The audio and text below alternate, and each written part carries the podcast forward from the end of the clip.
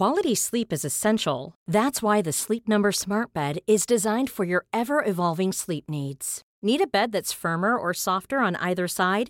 Helps you sleep at a comfortable temperature? Sleep Number Smart Beds let you individualize your comfort so you sleep better together. JD Power ranks Sleep Number number 1 in customer satisfaction with mattresses purchased in-store. And now save 40% on the Sleep Number limited edition Smart Bed for a limited time. For JD Power 2023 award information, visit jdpower.com/awards. Only at Sleep Number stores or sleepnumber.com.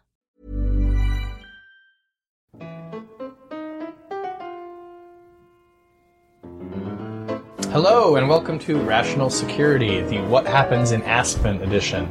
I'm Shane Harris of the Daily Beast. I did not happen in Aspen. I did not go to Aspen.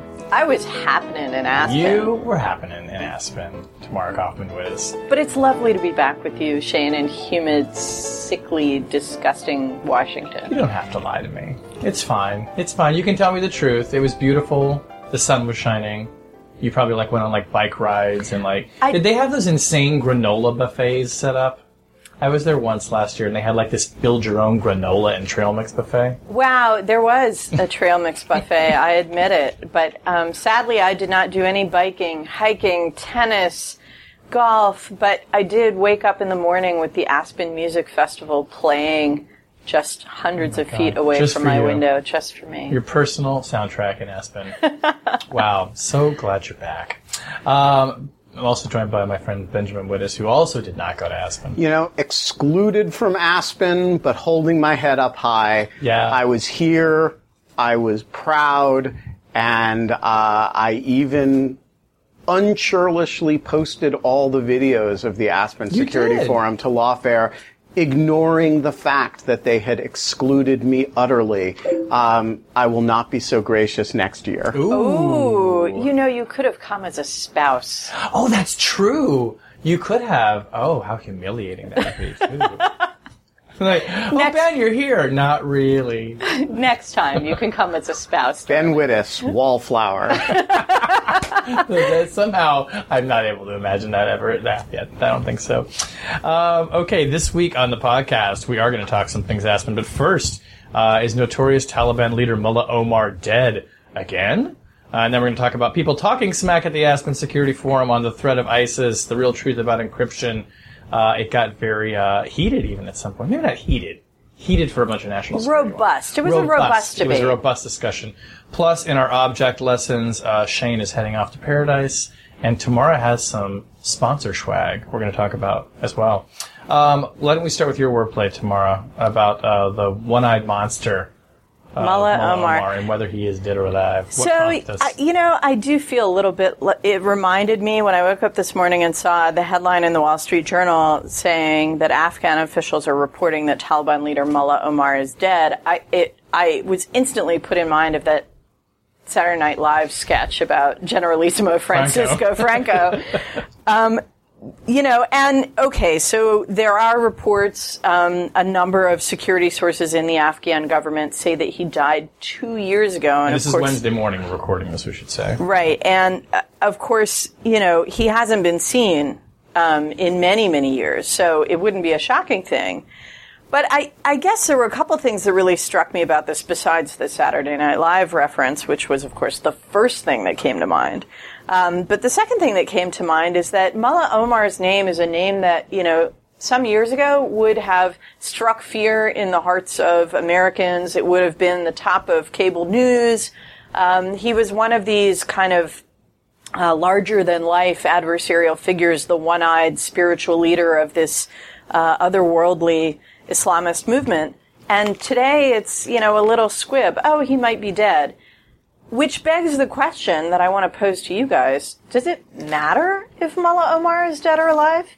I think it doesn't matter. Um, I mean, matters only in the sense that we need to, obviously, whenever the senior member of an organization like this is taken out, I suppose we could count that as potentially a, a good thing in the grand scheme of things. But I mean, I'm with you. I feel like he's sort of, he's not exactly relegated to footnote of history status right now, but he's sort of, his importance has been eclipsed by, you know, ISIS, by Baghdadi, by, you know, Al Qaeda in its current formation and its capabilities in Syria with the Khorasan group.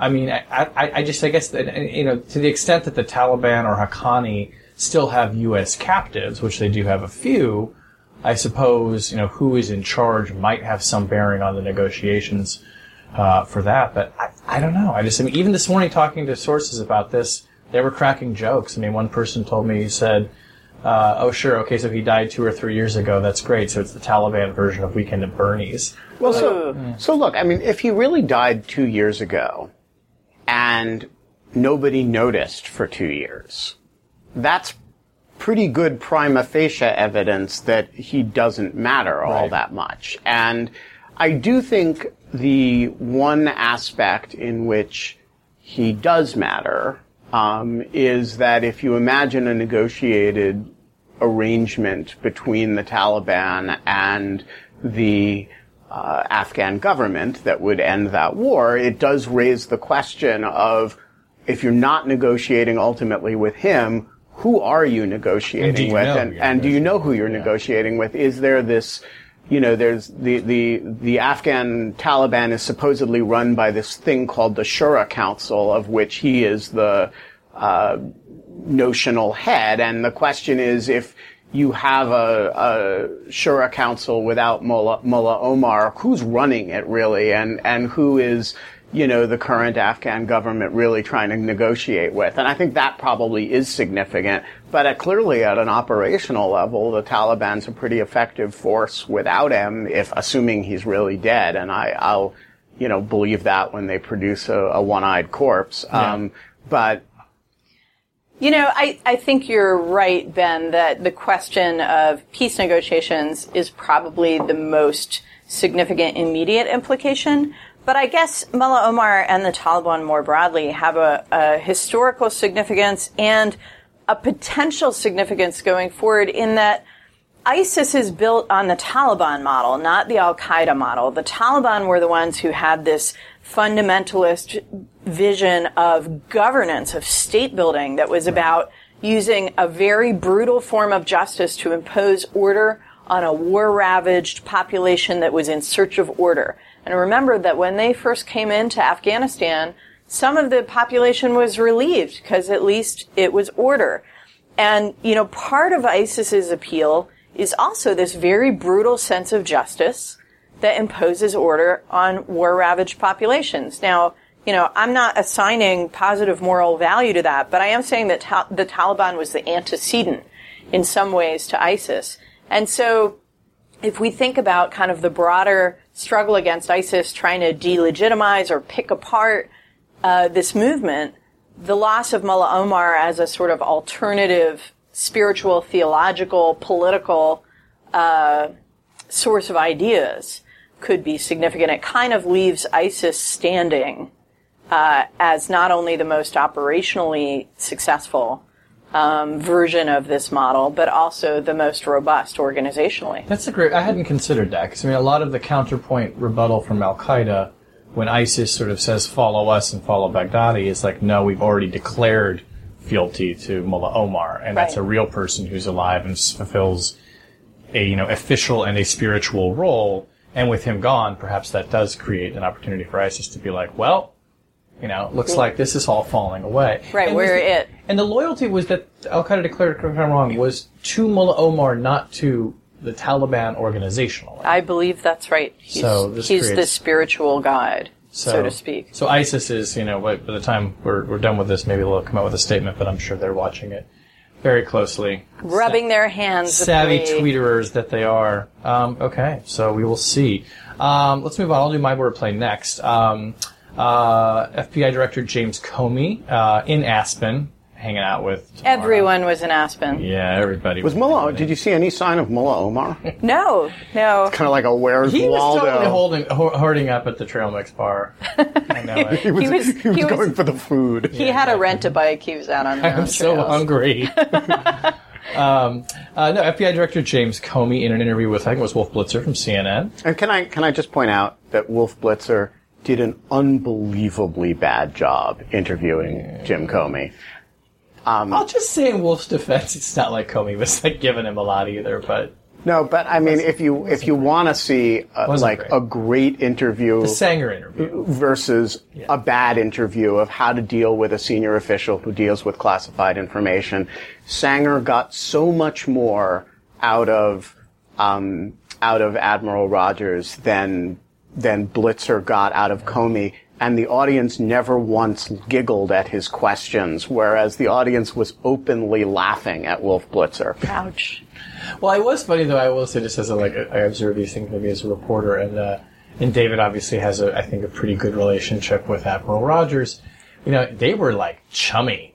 And at one point, like Rogers goes like, "Now you can see why David and I like to do these interviews together." It was like, "Oh my god, Yeah. you guys are just broing out right now." Well, and, uh, and it's and It's a and little it- creepy. and I mean, one of your best sources, Right, and the next time you read a David Sanger source about NSA attributed to, you know, Senior US senior U.S. official. official, uh, I, I think you can have some pretty good idea about who David Sanger is talking to. I love it. No, it was, it was. You're right though. It was it was a terrific interview, and I thought David asked a lot of great questions. But to Wolf's interview with um, uh, Comey, uh, the news, and, and Wolf noted at the time, was that Comey says that ISIS is a greater threat to the U.S. homeland than Al Qaeda.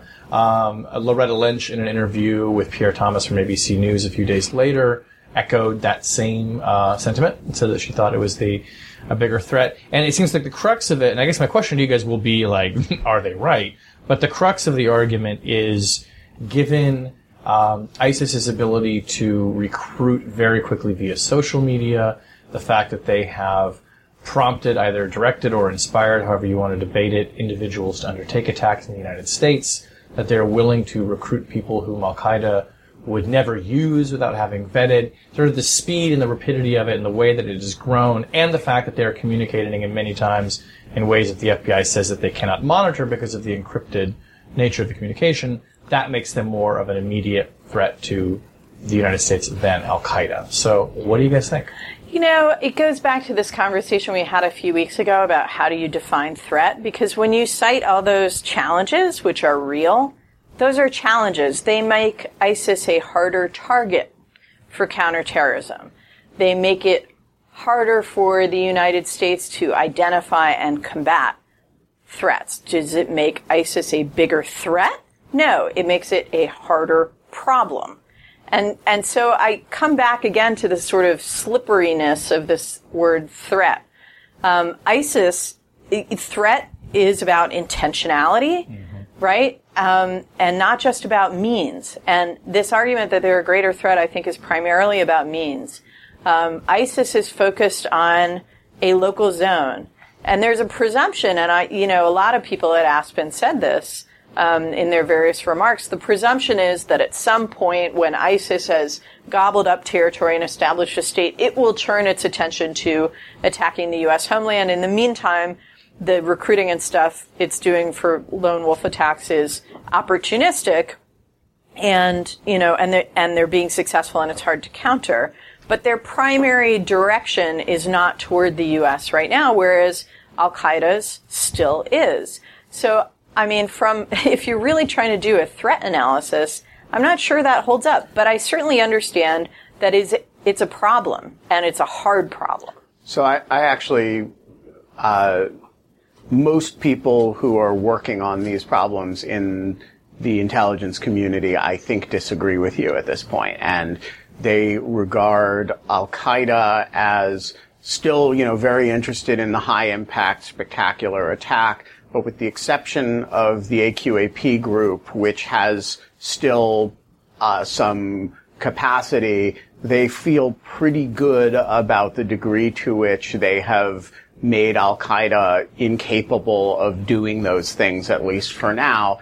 And on the other hand, ISIS is uh, has this very scary, I think particularly to the FBI, because the FBI, you know, Comey has said publicly that he's got open investigations in all 50 states related to ISIS, which gives you a sense of the volume. And he said in, in that Wolf Blitzer interview that he was dealing with literally hundreds of people and Blitzer asked him, can you keep track of them all? And he said, absolutely not. And I think that is a very scary thing from the Bureau's point of view, the sheer volume of cases that they're dealing with.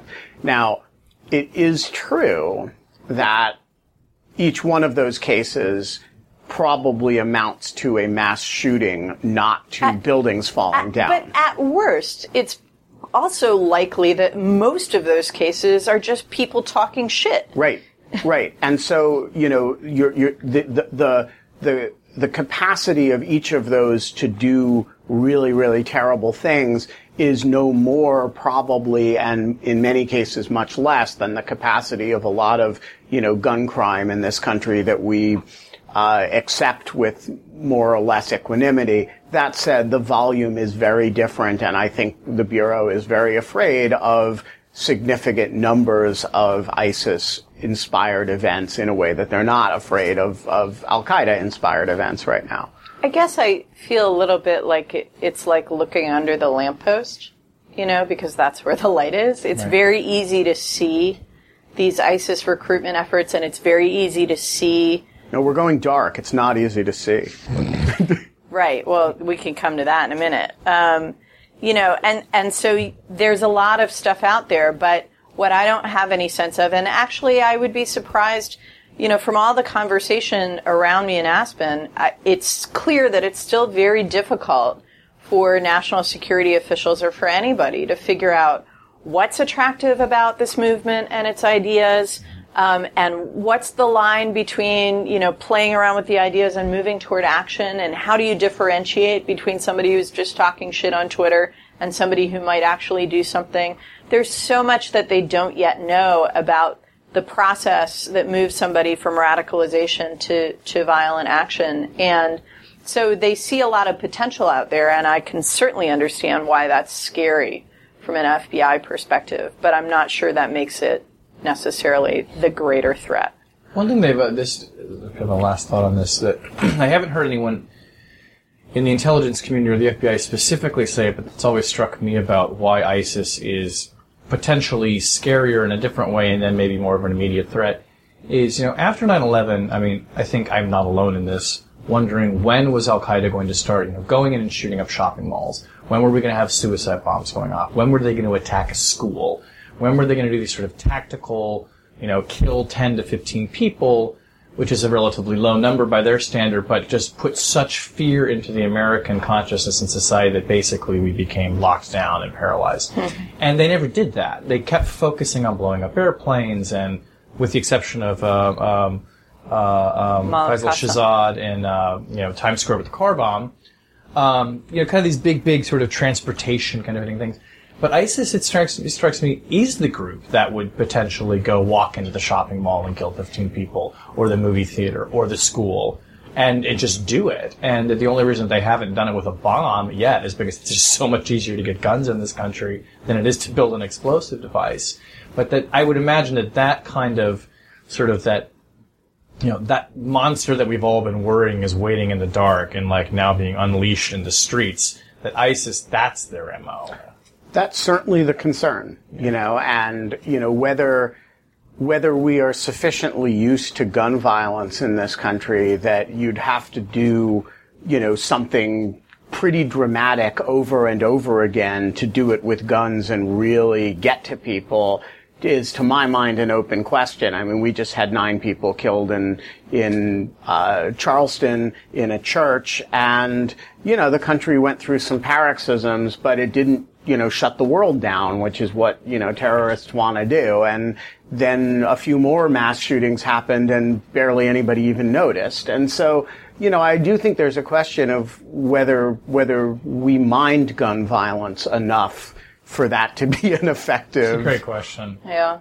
tactic. Yeah, suicide bombs also, I think, it, I- it just speaks to a different kind of fear. Right, and there is also a question of where you do it, right? I mean, so a, a small pressure cooker bomb that kills three people in the right place, in the wrong place, is uh, a three-day story, and you know it's bad, but who cares? Uh, do it at the Boston Marathon and have a big chase afterwards, and it's a huge international story. Um, and so I think the the question of how you know how good tactically or strategically the radicalized person is in figuring out what the appropriate target is is very key to the way the thing is received. Right. Okay, let's do our last wordplay. Uh, ben, there was uh, smack talking on encryption in Aspen. Right. So, well, I wouldn't know. I was not there. We read about it We somewhere I heard that um, you know Jim Comey in that conversation with Blitzer reiterated his going dark concerns, but then in separate conversations at Aspen, where you know I was not invited.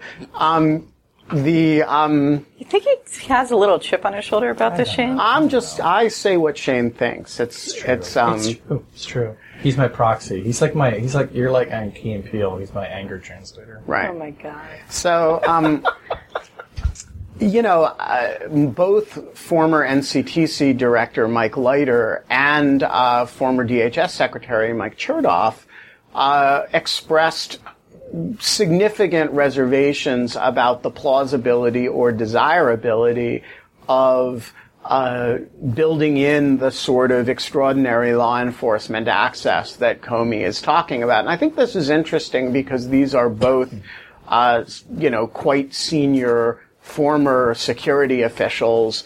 Uh, both, uh, I mean, Leiter is, a cross administration person, but Chertoff is certainly a Republican figure. And uh, they both have um, objections that sound in issues very similar to the ones that the lefty security people, computer scientists, have been voicing. That is, that you will undermine important other cybersecurity goals um, by building in uh, flaws. And in Leiter's case, uh, his attitude was not even that it wasn't so much desirable, but that the ship has sailed and that the uh, the issue is done. Um, and so we gotta, you know, talk about other other investigative tools. And so I think this is a very sobering moment for anybody who uh, imagined in the government that you were going to get a security consensus that this was important against a sort of tech libertarian sense that it was a threat to freedom. Um, and I, I guess my question for for everybody is, a, um, does this completely take the air out of Comey's balloon? And secondly, uh, you know, what's the what's the path forward, if any, for those who are kind of making the argument that there's an encryption problem that you know the tech industry is going to have to deal with? Mm-hmm. I If you can't get yeah. Chertoff, right, or is it over? Chertoff, You can't get Leiter. You can't get Hayden. Oh, with Hayden too. That's Hayden right. too, who I mean, let's remember was you know running the NSA at the time that the warrantless surveillance program was going, and you know is somebody who you would think is would be sort of reflexively in favor of you know, government access to communications.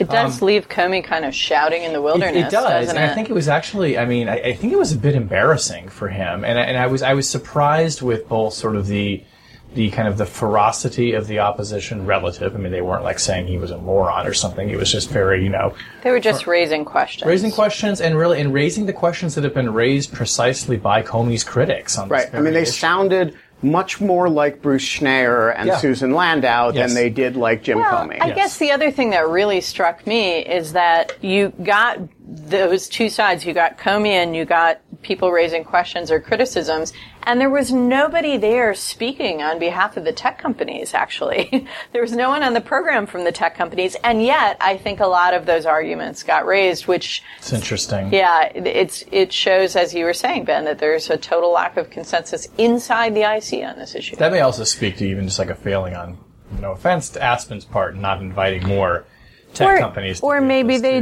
to- they or maybe didn't wanna wanna come. go. I mean, maybe they, don't know. maybe they look at tech companies and see sponsors, not participants. Well, that, that could be it. I mean, in, like- in like, look, the, the chief information security officer of Yahoo, famously at a New America event, you know, where I'm a fellow, got up and got into it with Mike Rogers in this very public way during a Q and A uh, about encryption and saying, like, you want us to put backdoors in our products? What happens when the Chinese government demands the same thing? I want to point out that I was on a panel with the uh, with an official from, from Yahoo about 18 months ago at the Berkman Center in which she expressed exactly the opposite. Oh, that's Uh, interesting. and that's, uh, you know, Oh, so, so, there's no consensus in the tech industry. there is either. no, there is, you know, a fake, a visual consensus, but that's because tech companies have, have changed their own positions about this. And a year and a half ago, uh, this woman was asked directly if you could seal off Yahoo such that not even you could read what's in Yahoo's cloud, would you do it? And she responded with horror at the idea and said it would be completely irresponsible to do that because you have no idea how many people are uploading child pornography to Yahoo and using she's it as a at it from storage dump. perspective, And so, you know, the tech, the tech companies put on a very united face on this issue, but they're actually a little bit less united than it seems. And, you know, Snowden has forced them to be, um, more, um, to be more belligerent on this subject than some of them actually feel or previously felt in any event. So I think there's, you know, division in every community except the civil libertarian community, which, you know, has a position of principle about this. You know, it, it makes me feel hopeful that there might actually be a path forward on policy in this arena if there is that kind of dissension on what appear to be two polarized sides of a debate. Maybe there's a way to, to find some middle ground. So one interesting thing about this is I, I have, this is an issue in which, you know, listeners know I have not taken a, a, a position, um, because I feel conceptually close to Comey, but I have deep reservations about the technical plausibility of what he's talking about. And I have written that repeatedly and tried to explore some of the issues, and I am now consistently described as you know, on Comey's side of this, of this issue. And so there is this weird trying to force people into, into camps, uh, that, you know, I think is, is kind of interesting. People want this debate to be more polarized than it is. I also think that um, Comey this this this persuaded me that Comey made a strategic error, where I thought he probably had, and now I'm convinced he did, And coming out and raising this issue, but not putting forth a more specific proposal. Well, so he, he's not allowed to put forth a more specific proposal. But it, it strikes me that there are ways that this could have been done. Like the repeated sort of like comeback to him of many was always, you know, well, what are you doing? What's your proposal? What do you want to do? And it was always like, I'm just throwing it out there. I mean, that kind of was the effect of what he was saying. And I, I take your point on that, but it did strategically create this sort of vast surface area on which anyone could attack him for Right. any number of mm-hmm. reasons. And then for these people to come, you know, who were presumably, you know, philosophically allied with him and say this is a bad idea and just kind of undercut it. It just it, it, it it's very bruising to his case. I And, think. but on the other hand, and here's where the debate gets so interesting. So he does not apparently have Chertoff, Hayden, and Leiter, but he does have Democrats on the Hill like Sheldon Whitehouse and Dianne Feinstein, and you know people who you would think of as in a very different uh, place. I just think it mixes the ideological at space in a in a very confusing and actually think kind of healthy sort of way. yeah, yeah, it's going to be fascinating to watch this play out. Um, okay, let's go and move on to object lesson. Why don't I go first? Go ahead, Shane. Uh, I am I'm going to be away from rational security for a few weeks. We Fear will not. weep bitter tears. You will weep bitter tears, especially when you see where I'm going, which is my object. this is yes, I know. it looks so clear. cry. and Yeah, beautiful. it's It's it's kind of paradise. it's the on earth. rocky coast. This is, and you guys will see this on the website. Uh, this is the Monhegan Island, Maine, uh, where my husband and I and my mother go every summer for the past many, many years and stay for a couple of weeks. Uh, it is, it is like seriously remote to the point where the 35 year-round residents of said island refer to the mainland as back in America. Oh wow. That's awesome. Um, there's like five pickup trucks on the island. There are no paved roads. Um, only in to- only in the past three or four years has the house we rent gotten Wi-Fi. It's really great. Two security aspects of it. One would be like this would be the perfect place to go if there were like a nuclear apocalypse. Like this is where humanity is going to retreat. And believe me, like these people are both self-sustaining and would be able to kill anybody who tried to get onto the island. It definitely sounds like a good setting for like a Jim Clancy movie. Oh yeah, or like like cross with like a great murder mystery. Maybe we uh-huh. should write a a, a post-apocalypse retreat to whatever island. Mohegan. I think I might have to write it while I'm there. I Do it. It, it really is the kind of place too where like, and I and I say this with all love in my heart from my very good friends who live there. Like, if you ever needed to kill somebody and get rid of a body, because no one You heard it here first. find you. But the other security thing I wanted to shout out is um, uh, it's actually an artist colony. It has for a century been a place where painters and artists, mainly painters, have gone from the To, to paint dead bodies. paint dead bodies exactly, wash on the rocky shoals. Uh, I just want to point out that Shane's husband has a whole thing about painting zombies. He does. He paints And so this is this is actually true. Yeah. And so uh, you know he can go there and paint dead bodies zombies. and then animate them. Yeah, and if anyone you listening guys needs are so morbid. I know. How did we, this lovely paradise got turned into The Walking Dead? They should do a separate season of The Walking Dead on Monhegan. Uh, if anyone needs a zombie painted, let me know. He does commissions. Um, but there, uh, it's an artist colony, and uh, a really good friend of ours uh, who died recently, named Frances Kornbluth, she's almost ninety something years old when she died, ninety two, was one of the painters out there. And Frances, when she was uh, a younger woman, served in the OSS uh, here in Washington. She uh, was a translator, and the best part was I, I can't remember if it was French or German, but whatever one that she spoke was not the job they hired her for translating. so I think it was that she spoke German, and they hired her as a French translator, and she had like her French English dictionary, and her job was when all of these cables would come across, she'd have to find what keywords in them meant something to whatever bureau, and then shovel it on uh, Wow. to them. And I wanted to interview her about this a couple of years ago. And even, you know, nearly 70 years after her service, she told me no, and she said, Oh, I can't do it. I'm not sure how much that's still classified. oh, that's adorable. Like, she is adorable. She was a fabulous woman. And, um, yeah, and there are like some other people. There's a couple of retired, uh, IC types who actually live on the island. There's such a novel there. Yeah, right? It's Yeah. just great. It's awesome. So that's my object lesson, um, where I'll be for the next couple of weeks, and you guys will carry on in my absence. We'll miss you, Shane. I'll miss you too. Send us a postcard. I will, I will. Um, who's going next? I'll go next. My object lesson uh, is actually not a physical object. It is a contest that Lawfare has been, is having this week, and Rational Security readers should get in on the fun. On Monday, I put together a list uh, to be helpful to the People's Liberation Army, a list of some interesting unclassified databases other than OMB data in the U.S. data. government that they really ought to hack and hope along the way to notify some systems administrators that maybe they th- ought to think about protecting these databases. Paul Rosenzweig turned around and wrote a second post suggesting some more. Uh, and we, I refer you to those posts as really valuable things to look at if you're the People's Liberation Army and trying to think about data sets from the United States that you might want to steal.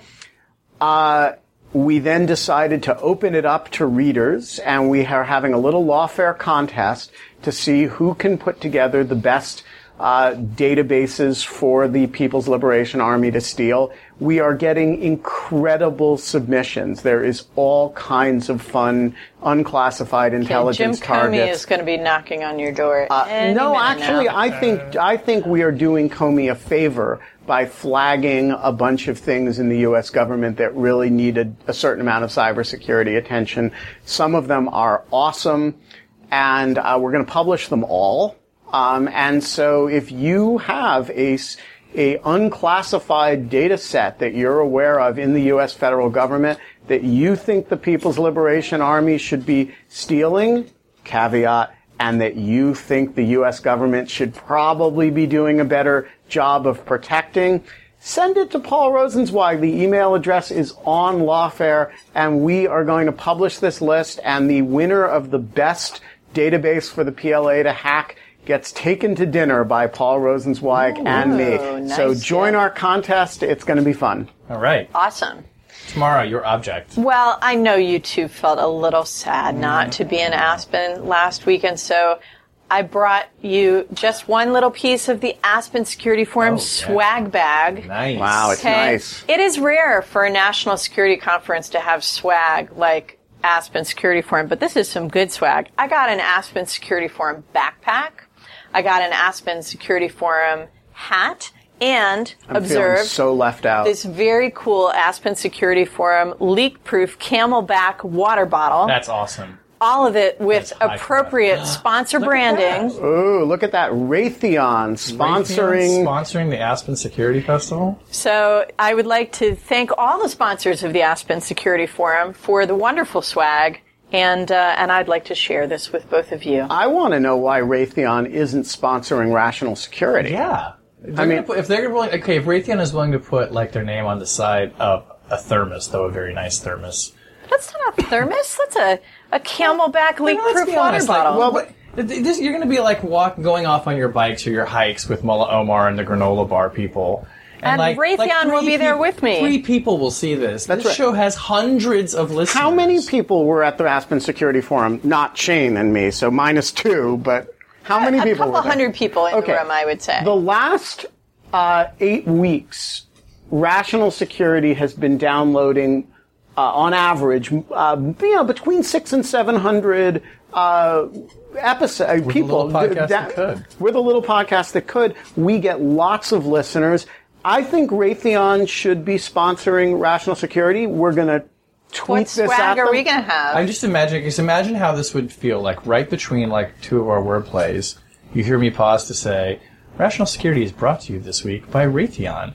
This week, listeners can go to rationalsecurity.com and enter the promo code Patriot for 20% off your first installation of Patriot. Visit How about the promo code F35? F35. That's right. No, the Chinese already have that. Uh, ooh. You too. You could get a free disc. People who sign up this week get a free ride in an F35. Our Rational Security is brought to you this week by Raytheon. You, when you order uh, your F-35, Technically, enter the promo code Rational Security. Yeah, yeah, yeah, and let them know where you found it. Yeah. Even though I think Lockheed Martin makes the F thirty five. Oh, wow. I'm sure Raytheon makes something on Yeah, it. they make something. Lockheed Martin could sponsor us too. I think we should. Also, have- I mean, I would also be fine like if Harry's Razors wanted to sponsor this podcast. frankly, although they, they have a little bit less continuity with the Aspen Security Forum. I don't know. Were they I mean, there? We have probably special. we weren't. We don't know. We must have a bunch of special forces people with big bushy beards that need a nice, convenient, in your home sha- shaving delivery system. I'm a Harry's customer. I, I, I think we should. We, we need. We need. We need a sponsor. Uh, if you are Raytheon, uh, come sponsor Rational Security, uh, and we will. I promise you, get you more listeners than you had at the Aspen Security Forum. Totally, totally. Aspen is so over. It's- wow. it's- wow, guys. Yeah, I mean, sour grapes. They didn't even have Shane and me. Yeah, not bringing my 700 listeners, that's for sure. No, no. Call me Raytheon. Uh, that brings us to the end of the show. Uh, Rational Security is a production of Spaghetti on the Wall Productions. You can get links to all of our great other shows on our show pages at uh, rational at rational at spaghettionthewallproductions.com. That's where you can actually find it. You can follow us on Twitter at RATL Security. Whenever you download or subscribe to the podcast at iTunes or anywhere else, please, please leave a rating and comment. It's a great way for us to help spread the word and to find out how we're doing. And we really appreciate uh, all of you, hundreds of people who have been downloading the podcast. It's great, and the podcast has been growing, and we're really grateful for that. Uh, the show is edited by Jen Howell. Our music performed this week by the Raytheon Rollers. or it could be. Could we be. would even kick Sophia Yan off for a week. Wow. No, we, maybe we wouldn't do that. No, I don't think we could do that. We wouldn't do that. We wouldn't do that. But we could, we, we- you know, we, we could do something like this. Please patronize our sponsor, Raytheon, whose research points to 3D printing for tomorrow's technology. You can find out all about it on Raytheon's You're homepage. giving him a freebie. I think we're patron- we're patronizing Raytheon right now. All right. oh my goodness. Uh, well, on behalf of my friends uh, Ben Wittes and Tamara Cofman, And our sponsor, our Raytheon. sponsor, and our non-star sponsor, yeah, send us the check, Raytheon. Jeez, we've done what we've done for you today. Uh, I'm Shane Harris. We will talk to you again soon. Thanks for listening.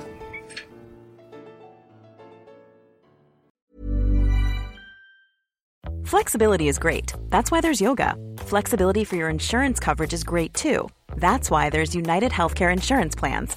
Underwritten by Golden Rule Insurance Company, United Healthcare Insurance Plans offer flexible, budget friendly coverage for medical, vision, dental, and more. One of these plans may be right for you if you're, say, between jobs, coming off your parents' plan, turning a side hustle into a full hustle, or even missed open enrollment. Want more flexibility? Find out more about United Healthcare Insurance Plans at uh1.com.